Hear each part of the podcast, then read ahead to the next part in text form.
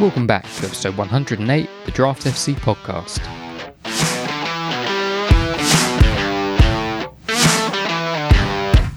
Welcome back to the Draft FC podcast, podcast dedicated to all things Draft FPL. My name is Mitch and I'm your host for another Game Week preview, going over waiver options, hidden gems, and general Premier League chat ahead of Game Week 21. Now, before I get into the usual, I want to highlight again this week that for those who are yet to check out draftfc.co.uk, new customers can take advantage of our January sale with a one month free trial, which will give you unrestricted access to our dashboards, which you've no doubt heard me mention on the podcast. In the global dashboard, you'll also be able to check out your global rank, which shows how your league is performing versus the rest of the world, which is well worth the peek if you don't sign up for any other reason apart from that.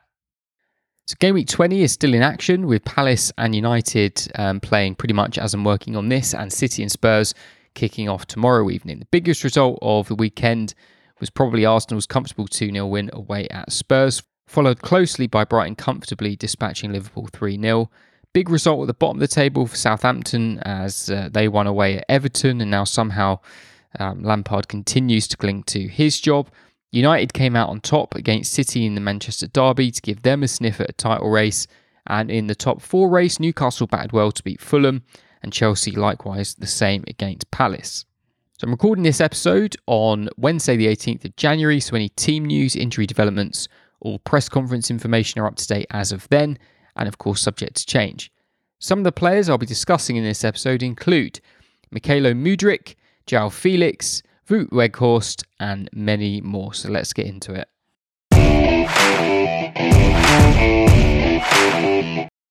Let's start with a quick waiver watch looking at the key ins and outs from last waiver window. The main players that you were adding were Luke Shaw, Casemiro, Mbeumo, Doherty, Mitoma, and March. So pretty well played to most of you out there. And the players making way were Pulisic, Decordova-Reid, Aubameyang, Dewsbury Hall, and Iwobi, so clearing out many of the injured players.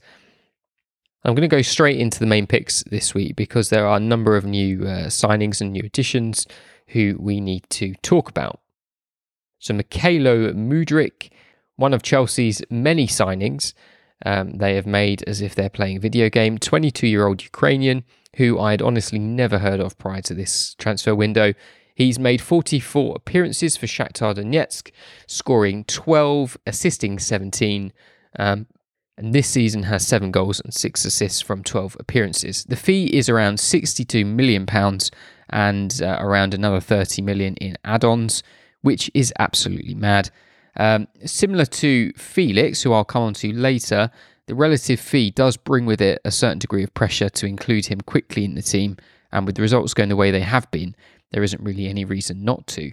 Chelsea should be fine now through just sheer weight of options available to uh, to Graham Potter, but they still fundamentally lack somebody that can stick the ball in the back of the net, you know, 15 to 20 times a season.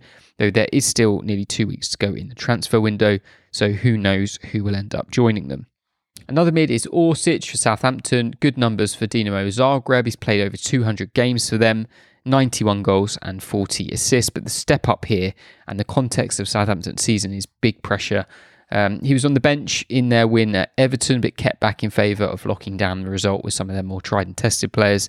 I think he will begin to start games on the left in their quest to reach the uh, anointed 40 points. For larger leagues, I think he's worth picking up, but for most others, he's probably just one to watch and wait. Another player that joined him at Southampton is Alcaraz. He got his first appearance off the bench in that win against Everton. Not one I'm considering for FPL, not least because of the way Southampton have played this season, but he's a central midfielder with a very modest uh, goal scoring record up to now. Away from the new midfielders, um, I'm going to talk about Emi Buendia for Aston Villa a nailed starter now, which was difficult to say about any of the Villa players prior to Emery coming in. Two goals in the last three games. Southampton are next up, then Leicester, well worth considering grabbing for a couple of weeks at least if he's available for you. At Brighton, we have Solly March, an ever present for the Brighton team this season, and has four goals and two assists in his last four games, meaning he's scored uh, 44 of his 88 FPL points this season since the Premier League restarted at Christmas.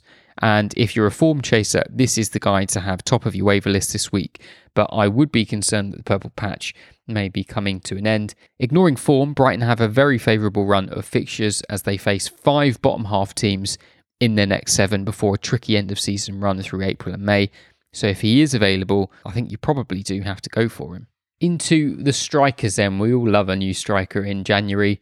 Um, let's start with the glitzy one, which is João Felix for Chelsea. I've had to rewrite this bit following his debut performance. Up to the red card, though, uh, the performance from Felix was exactly what cynics, myself included, felt we would see. Lots of very tidy build up play, dangerous positions, but lacking the killer instinct in front of goal that we want to see in order to get FPL points.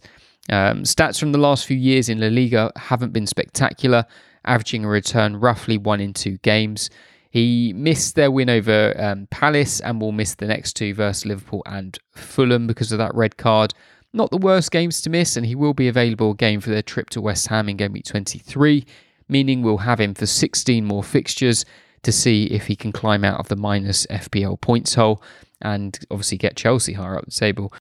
The positives are that he linked up very well with his teammates despite barely having had a chance to train with them, and come game week 23 should be more comfortable in his surroundings. He almost certainly will be the most transferred waiver in this week, but there is uh, possibly one rival waiver to consider that I will come on to next, and that is Wout Weghorst for United. A bit of a marmite signing, depending on who you speak to. Those who love him will probably be United fans, um, and those who don't anybody else. You wonder if this is the final insult to uh, Cristiano Ronaldo being replaced by him. Uh, we're obviously familiar with what he can bring due to his stint at Burnley last year. Um, he scored two and assisted three in 20 appearances, which obviously wasn't enough to keep Burnley up. But, you know, I think 20 games at Burnley is no way to judge any striker who has obviously been a competent goal scorer in other top leagues in Europe.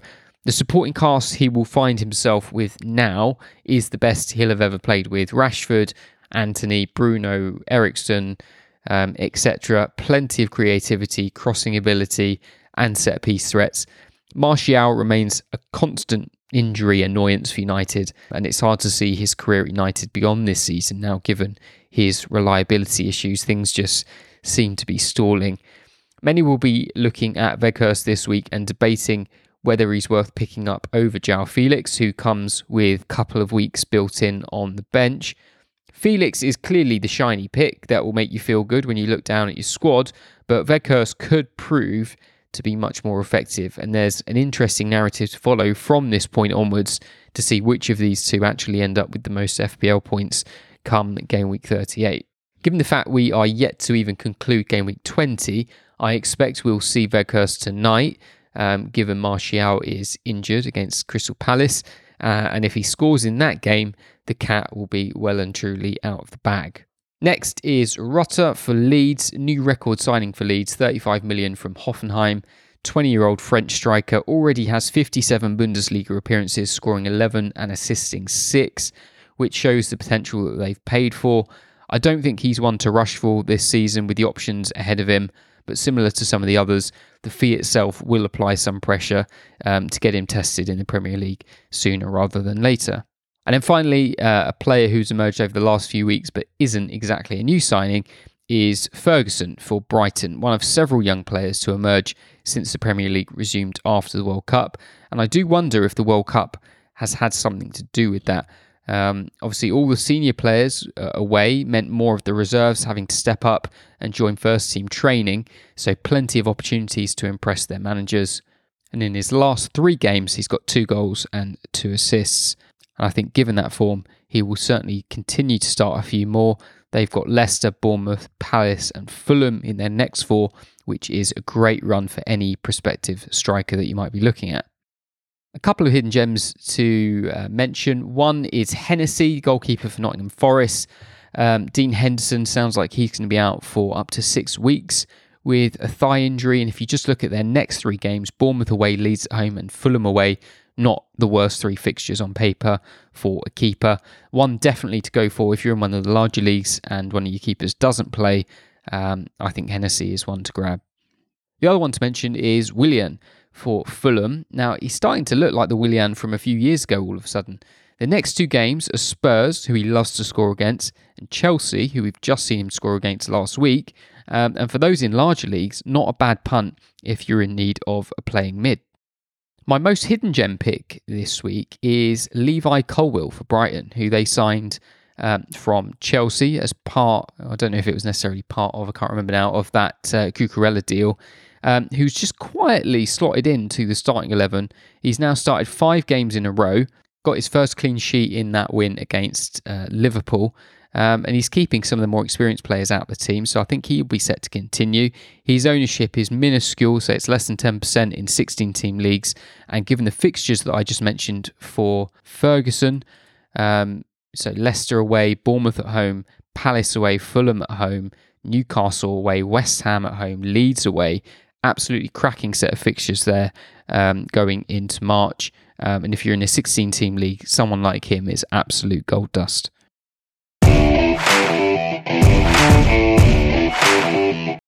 So that's it for this episode. Uh, a reminder that the waiver deadline this week is on Friday morning at 11am UK time, ahead of a normal weekend of fixtures, starting with Liverpool Chelsea Saturday lunchtime and finishing with Fulham against Spurs on Monday Night Football. If you're a new listener, make sure you're subscribed so you don't miss out on any future episodes as they appear. Um, we'll have the normal week preview next week, and then after that, we'll have to be doing a, a bit of a January roundup with all the new signings and also a full rankings update, which will be in full on draftfc.co.uk. Uh, and if you don't currently have access to that, as I said, new customers can sign up for a one month free trial, and access to those draft rankings are included. If you need to reach out, uh, best place is to follow us on Twitter at draft underscore FC. Um, you'll also be able to keep up to date with the comings and goings at Draft FC from that feed, but it's probably the easiest way to DM us for any questions about the site, uh, the pod, or your draft team. So best of luck ahead of game week 21. We're still not quite at the halfway mark yet because every team hasn't played their 19 games, so plenty of time to turn your season around if you're struggling. Plenty of shiny new toys on the waiver list if you have been near the bottom. And until next time, stay shook.